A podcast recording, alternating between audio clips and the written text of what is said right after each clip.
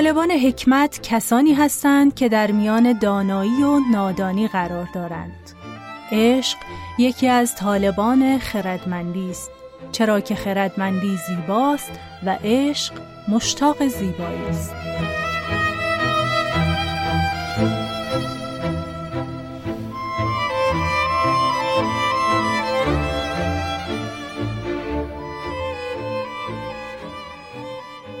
سلام پادکست دراما رو میشنوید. من مرزی محمدزاده هستم و این پادکست رو به همراهی دوستای عزیزم امین اندلیبی و محمد نازمی تولید می‌کنیم. پادکست دراما راجع به هنر درام تئاتر یا همون نمایشه که توی اون از تاریخ تئاتر و نحوه به وجود اومدنش صحبت می‌کنیم. از نویسنده ها و نمایشنامه ها و کارگردانه بزرگ میگیم و سعی می‌کنیم بررسی کنیم که هر کدوم توی مسیر تئاتر چه تأثیری داشتن و چه نقاط عطفی رو به وجود آوردن. اگر علاقه مند به تئاتر هستید با ما همراه باشید.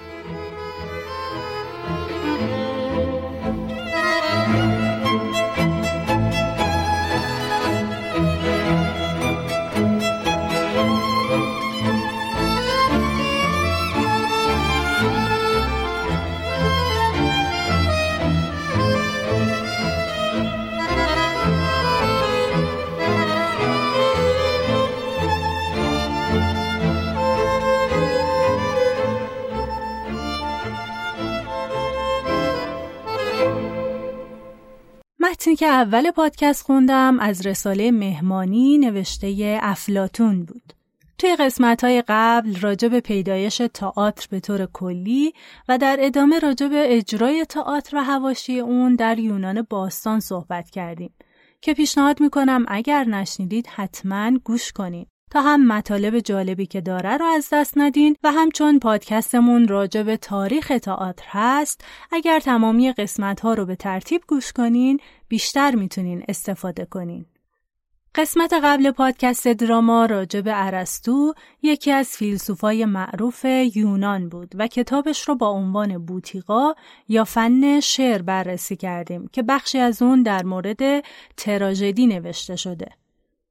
این قسمت پادکست شامل دو تا بخشه که بخش اول در مورد افلاتون یکی دیگه از فلاسفه یونان هست و بخش دوم پادکست هم از ساختار ادبی و اجرایی نمایش های یونان صحبت می‌کنیم. همونطور که قسمت های قبل اشاره کردیم منطق تئاتر یونانی بر اساس گفتگو بنا شده که از سنت های موجود در یونان بود. یکی از جنبه های نمایشنامه های یونان باستان هم آگون بود. منظور از آگون یه نوع مجادله کلامی هستش. شکلی از رویارویی سازمان یافته که دو تا تکگویی طولانی در برابر هم انجام می‌شد و معمولا هم بعد از اون مقابل جویی بیت به بیت وجود داشت که باعث می‌شد تضاد موجزتر و خشنتر بشه. در آگون هر کسی از دیدگاه خودش با تمام نیروی کلامی ممکن و با دلایل فراوان دفاع می کرد. دلایلی که باعث می شد که فکر یا خواسته های هیجانیش روشنتر بشه. پایه مکالمات افلاتون هم بر اساس دیالوگه و مهمترین جنبه مشترک فلسفه افلاتون و نمایش یونانی دیالوگ محور بودنه. آریستوکلس مشهور به افلاتون توی قرن پنجم پیش از میلاد به دنیا اومد. همونطور که می‌دونید افلاتون از مهمترین فیلسوفای تاریخ تا الان هست. آثار اون با عنوان مکالمات شامل سی رساله میشه که در نتیجه اندیشه ورزی در طیف وسیعی از مسائلی هست که حتی تا روزگار ما ادامه پیدا کردن. از جمله در زمینه اخلاق، سیاست و البته هنر. افلاتون شیفته استاد خودش سقرات بود و وقتی سقرات کشته شد افلاتون سی و یک سال داشت. چیزی که ما درباره سقرات می‌دونیم بیشتر از طریق افلاتون به همون رسیده چون سقرات چیزی ننوشته و این افلاتون بوده که اندیشه های استادش رو در مکالمات بیان کرده.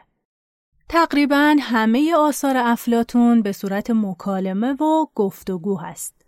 بعدها این سبک رو فیلسوفای دیگه مثل سنت آگوستین، جورج بارکلی و دیوید هیوم هم استفاده کردند. اما استادانه ترین استفاده از این روش توسط خود افلاتون انجام شده. از دیدگاه استاد عزت الله فولادوند مترجم کتاب های فلسفی در ایران استفاده از مکالمه چندتا مزیت داره. از جمله اینکه طرفهای گفتگو ساده تر و قابل فهمتر صحبت می کنند.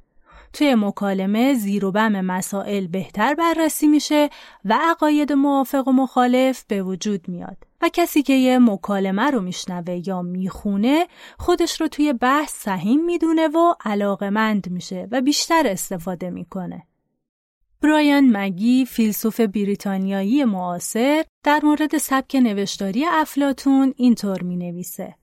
در آثار افلاتون های مختلف از زبان های گوناگون شنیده می شود که یکی از آنها تقریبا همیشه سقرات است. بیشتر مکالمات به اسم کسانی است که با سقرات صحبت می کنند مانند فایدون یا پارمنیدس. از نظر مگی این آثار نه تنها آثار بزرگی در فلسفه بلکه شاهکارهایی در ادبیات محسوب می شوند. افلاتون هم متفکر بود و هم هنرمند و نوشته هایش شکل هنری و ارزش دراماتیک دارند. یکی از نکته های آمیز تاریخ اندیشه یونان باستان هم اینه که با اینکه افلاتون با بعضی از جنبه های هنر شاعری و هنرهای دراماتیک موافق نبود ولی زبان مکالمات یا همون رساله های اون شاعران است و شکل نوشتاریشون هم دراماتیکه. افلاطون برعکس ارسطو به طور مستقیم درباره تئاتر صحبتی نکرده اما اولین کسیه که درباره ادبیات نقد هنری و ادبی نظریه پردازی کرده یکی از بحثای مهم اون در مورد هنر درباره تقلید یا میمسیس بود اصطلاح میمسیس توی رقص و موسیقی و نمایش استفاده می‌شد و افلاطون از اون به معنی تقلید از پدیده ها و نمودهای طبیعی اشیا استفاده کرد. هنر از نظر اون نوعی تقلیده به این صورت که مثلا سه نوع تخت خواب وجود داره. یه تخت خواب در عالم معقولات یا مسل که ساخته خدایان هست. یه تخت خواب در عالم محسوسات که ساخته نجار هست و تخت خواب سوم که کار نقاشه و در جهان هنر وجود داره. پس هنر از جهان محسوسات و جهان محسوسات از جهان معقولات تقلید می‌کنه. همینطور افلاتون هنر رو به عنوان یه فن یا تخنه در نظر می‌گیره و هنرمند رو یه فناور می‌دونه. توی فلسفه اون تخنه برمیگرده به استعداد هنری تقلید از زیبایی های طبیعی و یا انسانی.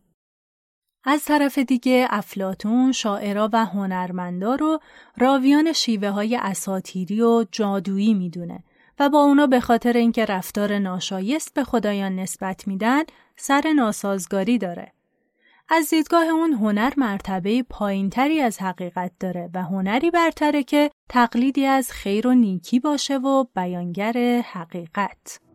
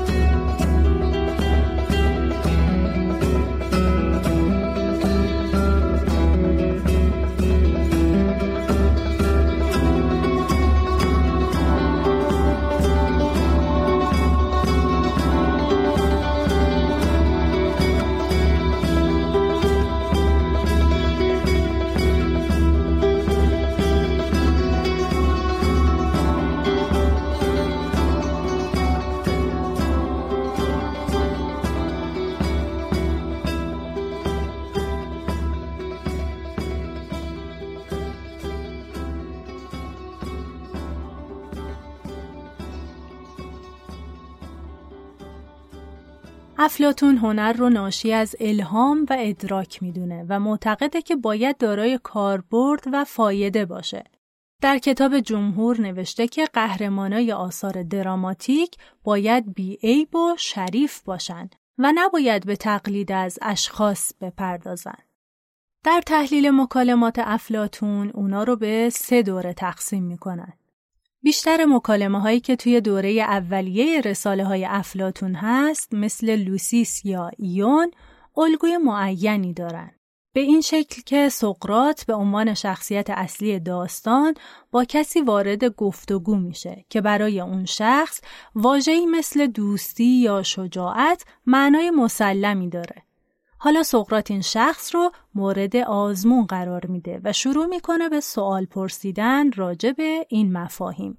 به این روش پرسش های سقراتوار میگن که با این پرسش ها خود اون شخص و از همه مهمتر افرادی که اونجا هستن متوجه میشن که به هیچ وجه به مفهومی که فکر می‌کردن مسلط هستن تسلط کافی ندارن. مادر سقرات قابله بود و شعار سقرات این بود که مثل مادرش به زایش افکار صحیح مردم کمک می‌کنه.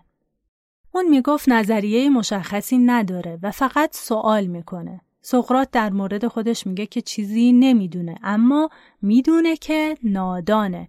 پس وظیفش اینه که بره به جستجوی دانایی و دیگران رو هم توی همین راه بندازه.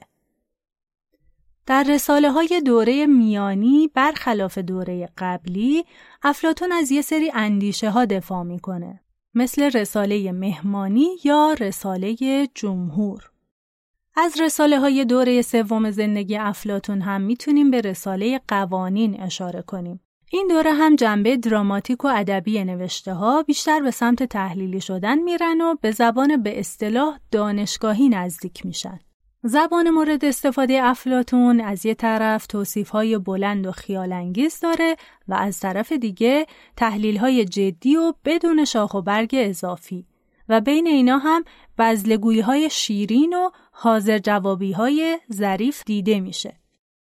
به گفته مایلز برنیگیت استاد فلسفه باستان در دانشگاه کمبریج و یکی از معتبرترین افلاتون شناسا توی جهان انگلیسی زبان افلاتون دشوارترین اندیشه ها را مثل روز روشن می کند. پایان این بخش از پادکست رو اختصاص دادیم به قسمت کوتاهی از دو رساله مهم افلاتون یعنی مهمانی و جمهور که براتون می‌خونم. رساله جمهور مکالمه بین سقرات با دو برادر بزرگتر افلاتون. موضوع اصلی رساله درباره عدالت و ساخت آرمان شهر روی زمینه. اما در مورد موضوعهای مختلفی هم توی اون صحبت میشه. از جمله بحث درباره تمثیل مشهور قار، نجوم، موسیقی، فن مناظره و برنامه تعلیم و تربیت در کتاب هفتم یا بحث درباره شعر و هنر در کتاب دهم افلاتون. راوی اول شخص توی این اثر سقراته. گفتم ای گلاو کن. به گمان من پرورش روح به وسیله شعر و موسیقی رکن عمده تربیت است و آن از این سبب است که وزن و آهنگ با لطافتی که مخصوص آنهاست نفوذی خاص و تأثیری عمیق در روح دارد و بنابراین کسی که از این نوع تربیت بر اساس آنچه حق اوست برخوردار شده باشد دارای طبعی لطیف می شود و حالان که کسی که فاقد آن باشد از لطافت طبع محروم خواهد بود و نیز در نتیجه همین تربیت است که انسان هر نقص یا کراهتی را که در آثار صنعت یا طبیعت وجود داشته باشد به خوبی درک کرده و از مشاهده آن حقا بیزار می شود. در حالی که آثار زیبا را تجلیل نموده و در درون روح خیش جای می دهد تا آنان را غذای معنوی و سرمایه شرافت و نیکوکاری سازد. گفت به نظر من هم این تربیت روحی دارای همین خواص است که بیان کردی. مکالمه مهمانی هم اثری درباره عشق. شخصی شنیده سالها پیش توی یه مهمانی که آگاتون یکی از شاعران یونان باستان برگزار کرده سقرات و دیگران از عشق صحبت کردند. این شخص به یکی از دوستای سقرات یعنی آپولودوروس برخورد می‌کنه و از اون می‌خواد ماجرای مهمانی رو براش تعریف کنه. سبک مکالمه از همون اوایل اثر کاملا مشخصه. گفت خب حالا شوخی به کنار بگو ببینم مهمانی کی واقع شد. گفتم زمانی که ما کودک بودیم یعنی وقتی که آگاتون برای تراژدی اول خود جایزه برد. روز بعد او و همراهانش پیروزی خود را جشن گرفتند. همونطور که قبلا گفتیم یکی از مهمونای خونه آگاتون سقرات بوده. مهمونا تصمیم می‌گیرن هر کدوم در ستایش عشق چیزی بگن. یکی از شخصیت هایی که توی این مکالمه حضور داره و صحبت می‌کنه آریستوفان کمدی نویس بزرگ یونانیه. بخشی که توی ادامه می‌خونیم از زبان آریستوفانه. آدمی وقتی به نیمه خود می‌رسد خواه نیمه اش زن باشد یا مرد حس رقت و محبت و دوستی و خیشاوندی می کند و اگر بتواند نمی‌خواهد یک لحظه از نیمه خود جدا شود. همه عمر را حاضر است با معشوق بازیافته خود بگذراند.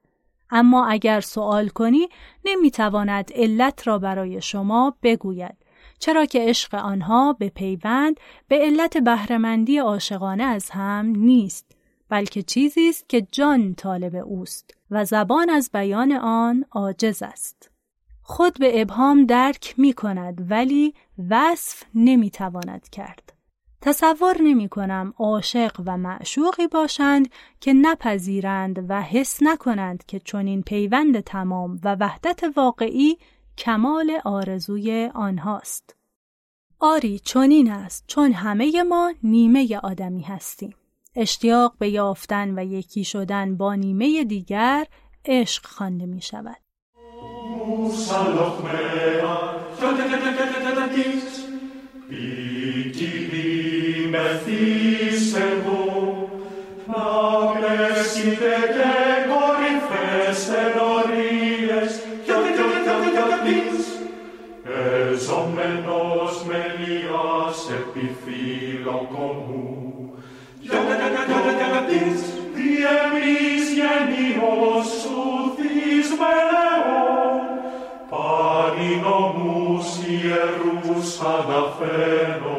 Σένα ένα τεμήτρικο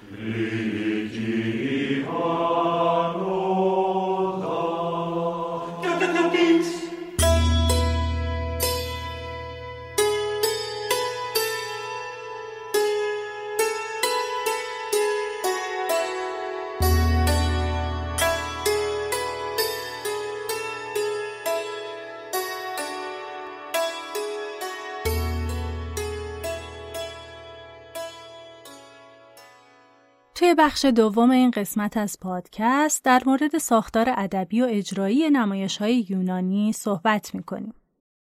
در مورد ساختار تراژدی توی قسمت های قبل صحبت کردیم که به طور خلاصه یادآوری می‌کنیم. اکثر تراژدیا با پرولوگ یا همون پیش درآمد شروع می شدن که یه سری اطلاعات درباره حوادث آینده نمایش بود. بعد نوبت به پارودوس یا مقدمه می رسید که ورود همسرایان بود و اگر نمایشی پرولوگ نداشت با پارودوس شروع می شد که توی اون اول همسرایان معرفی می شدن و بعد یک شرح مفصل ارائه می کردن و فضاسازی لازم رو انجام می دادن.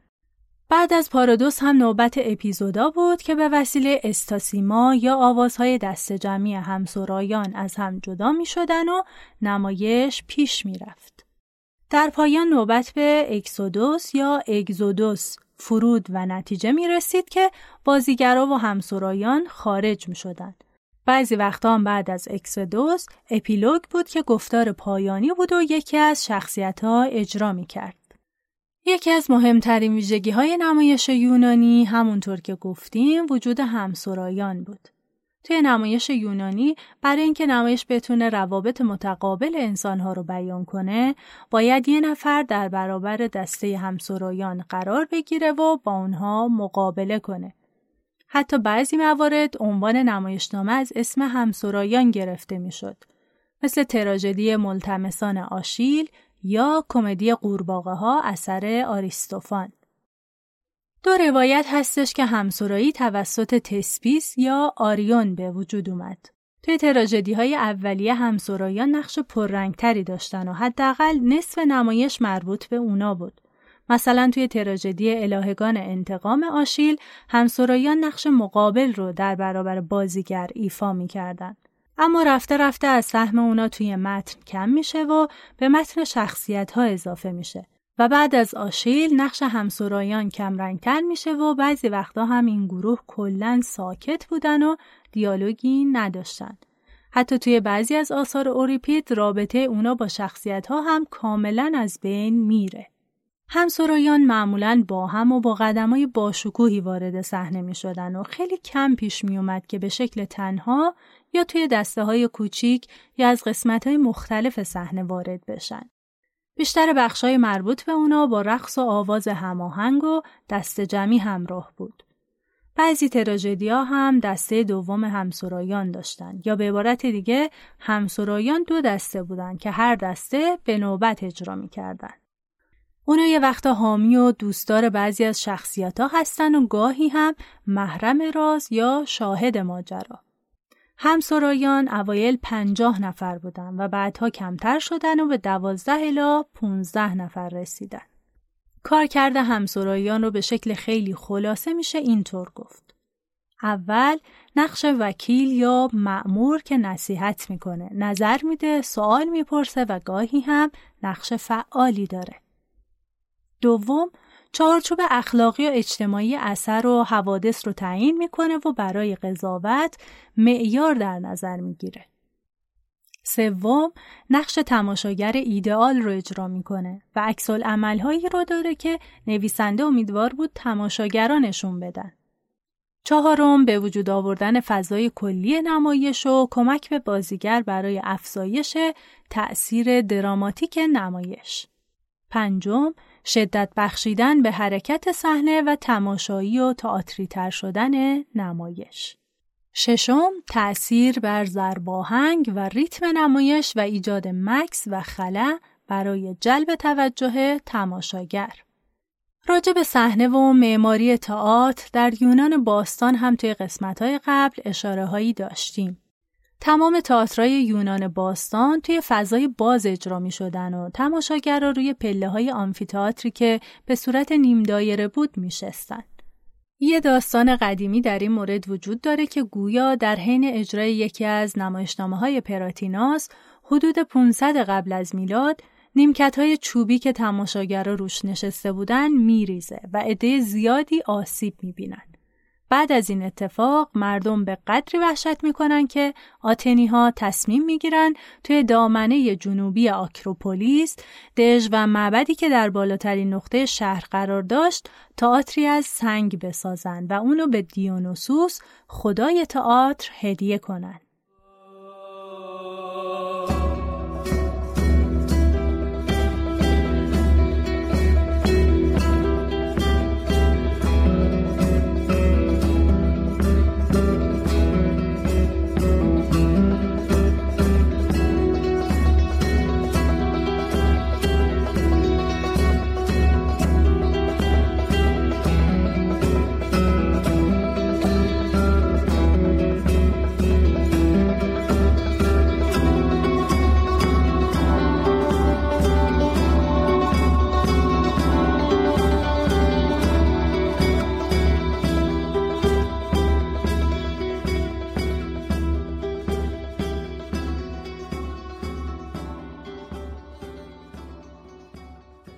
روبروی تماشاگرا یه صحنه بود که انتهای اون دیوار بود.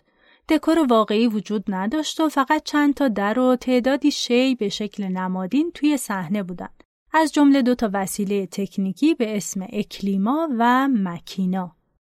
اکیکلما یا اکلیما دستگاه مخصوصی بود که درباره شکل و کاربرد اون روایت های مختلفی وجود داره. مثلا به روایتی اکلیما تابلویی بود که عبارت کوتاهی روی اون نوشته می‌شد که به بعضی از اتفاقها اشاره می کرد. یه روایت دیگه هم هست که به سکوی کوچک گاری مانندی گفته می‌شد که از در ورودی مرکزی صحنه عبور می کرد. وسیله دیگه ای که توی صحنه بود برای ایجاد افکت استفاده می شد که مکین یا مکینا گفته می شد که در واقع همون ماشین هست. مکینا بالاکش یا جرثقیلی بود که برای نشون دادن پرواز شخصیت ها یا معلق نگه داشتن اونا که بیشتر خدایان بودن استفاده می شد. به قدری از بالاکش در اواخر صده پنجم استفاده شد به خصوص توسط اوریپید که اغلب برای به نتیجه رسوندن داستاناش از خدایان استفاده می کرد اصطلاح دئوس اکس مکینا ساخته شد. معنای این اصطلاح خدا از دل ماشین بود. کاربردش هم برای هر نوع پایانبندی تقدیری یا از پیش تعیین شده ای بود که به شکل معجزه آسان مسائل رو توی آخر نمایش حل و فصل می کرد مثل امداد غیبی خدایان. مکان اجرای تئاتر در یونان باستان معمولا وابسته به حریم مقدس خدایان و نزدیک معبدها در دامنه تپه ها قرار داشت. قدیمی ترین مشخصه تئاتر مثل تئاتر مشهور دیونوسوس وجود بخش ارکسترا یا محل رقص بود که یه فضای باز بزرگ دایره شکل بود و کل این فضا مخصوص بازی همسرایان بود. چند پله صحنه و ارکسترا را از هم جدا می کرد و باعث می شد بازیگرا و همسرایان از هم جدا باشند توی مرکز دایره‌ای ارکسترا هم قربانگاهی به نام تمیله وجود داشت که احتمالاً برای نشون دادن مراسم قربانی وسط نمایش استفاده می‌شد. به صحنه تئاتر هم اسکین گفته می‌شد. توی معماری تئاتر یونان به درهای ورودی دو طرف صحنه به ارکسترا پارودوس می‌گفتند که راه ورود همسرایان، بازیگران و تماشاگران بود که اگه یادتون باشه به ورود همسرایان در آغاز نمایش هم پارودوس گفته می‌شد. اصطلاح تئاترون یا اودیتوریوم هم جایگاه تماشاگران به معنای مکان تماشا بود. یه نکته جالب دیگه اینه که چون تئاتر دیونوسوس سقف نداشت وقتی بازیگرا به آسمان و دریا و خورشید اشاره می‌کردند در واقع با حقایق فیزیکی روبرو بودن در مورد بازیگری توی یونان باستان هم به نکاتی توی قسمت‌های قد به شکل مختصر اشاره کردیم. اصطلاح یونانی برای بازیگر هیپوکریت یا پاسخگو هست. اوایل قسمت زیادی از فعالیت بازیگری رقص همراه با آواز بود. حرکات رقص توی اجراهای تئاتری یونان ارتباط نزدیکی با حال و هوای صحنه و توضیحات صحنه داشت و این ارتباط به وسیله یه تعداد اطوارهای نمادین به اسم چیرونومیا لحظه به لحظه حفظ می شد. در واقع میشه گفت اگر حال و هوای صحنه خشم بود رقص هم این حالت رو میرسوندن و اگر هم ترس بود حرکاتی که انجام می‌شد ترس رو القا می‌کرد یه بازیگر معمولا توی هر کاری بیش از یه نقش رو اجرا می‌کرد و همه نقش ها حتی نقش زنان رو مردان بازی می‌کردن یونانیا توی نمایشاشون برای صدا اهمیت زیادی قائل بودند. ملاک قضاوت، زیبایی و توانایی هم برای اونا تطبیق حالت گفتار با حالت شخصیت نمایش بود. خوندن متن هم بیشتر به شکل آوازی بود تا واقع گرایانه. چهره بازیگر چندان اهمیتی نداشت چون بازیگر همیشه صورتک یا ماسک استفاده می‌کرد بیشتر صورتک ها هم طوری طراحی می شدن که توی قسمت دهن اونا یه بلنگوی برنجی جاگذاری بشه. توی منابع تاریخی اینطور اومده که اولین صورتک زنانه رو فرینیکوس و نخستین صورتک رنگ‌آمیزی شده رو آشیل استفاده کرد. بدن بازیگر رو با پنبه و پوشال چاق‌تر می‌کردن و قدش با یه تاج بزرگ و کفشایی که کف ضخیم داشتن بلندتر می‌شد. توی نمایش فیلوکتتس اثر سوفوکل قهرمان داستان به لباسهای پاره خودش اشاره می‌کنه. طبق سندی هم که وجود داره حین اجرای نمایش الهگان انتقام آشیل لباس همسرایان به قدری ترسناک بوده که چند تا زن باردار بین تماشاگرا از ترس بچهشون رو سخت می‌کنن. بازیگرا توی یونان از تکریم و احترام همه برخوردار بودن و از خدمت نظام هم معاف بودن. توی جنگ هم به راحتی از جبه های نبرد عبور می‌کردن. موسیقی هم توی تئاتر یونان اهمیت خیلی زیادی داشت و یه بخش تفکیک ناپذیر از سرودهای همسرایان بود و خیلی کم پیش می اومد که جدا از شعر نواخته بشه. سازهای یونانی هم چنگ، بربد، شیپور، سازهای ضربی و از همه مهمتر فلوت بودند. به گفته منابع احتمالاً موسیقی نمایش توسط نوازنده فلوت ساخته می‌شد.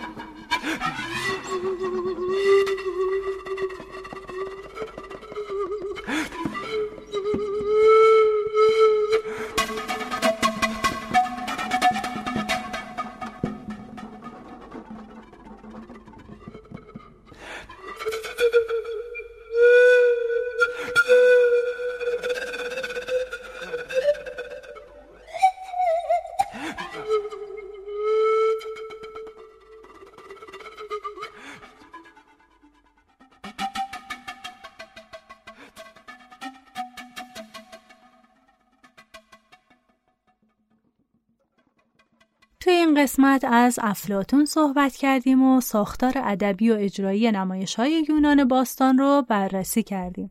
منابع بحثای این قسمتمون این کتابا بودن. تاریخ تئاتر جهان اسکار براکت فلاسفه بزرگ برایان مگی جمهور با ترجمه فعاد روحانی و مهمانی با ترجمه محمود سنایی مبانی نظری هنر مهدی انصاری در قسمت های بعد سراغ یکی از مهمترین منابع آفرینش تراژدی های یونان باستان میریم یعنی هماسه های ایلیاد و اودیسه اثر هومر و اونا رو به طور خلاصه بررسی می‌کنیم.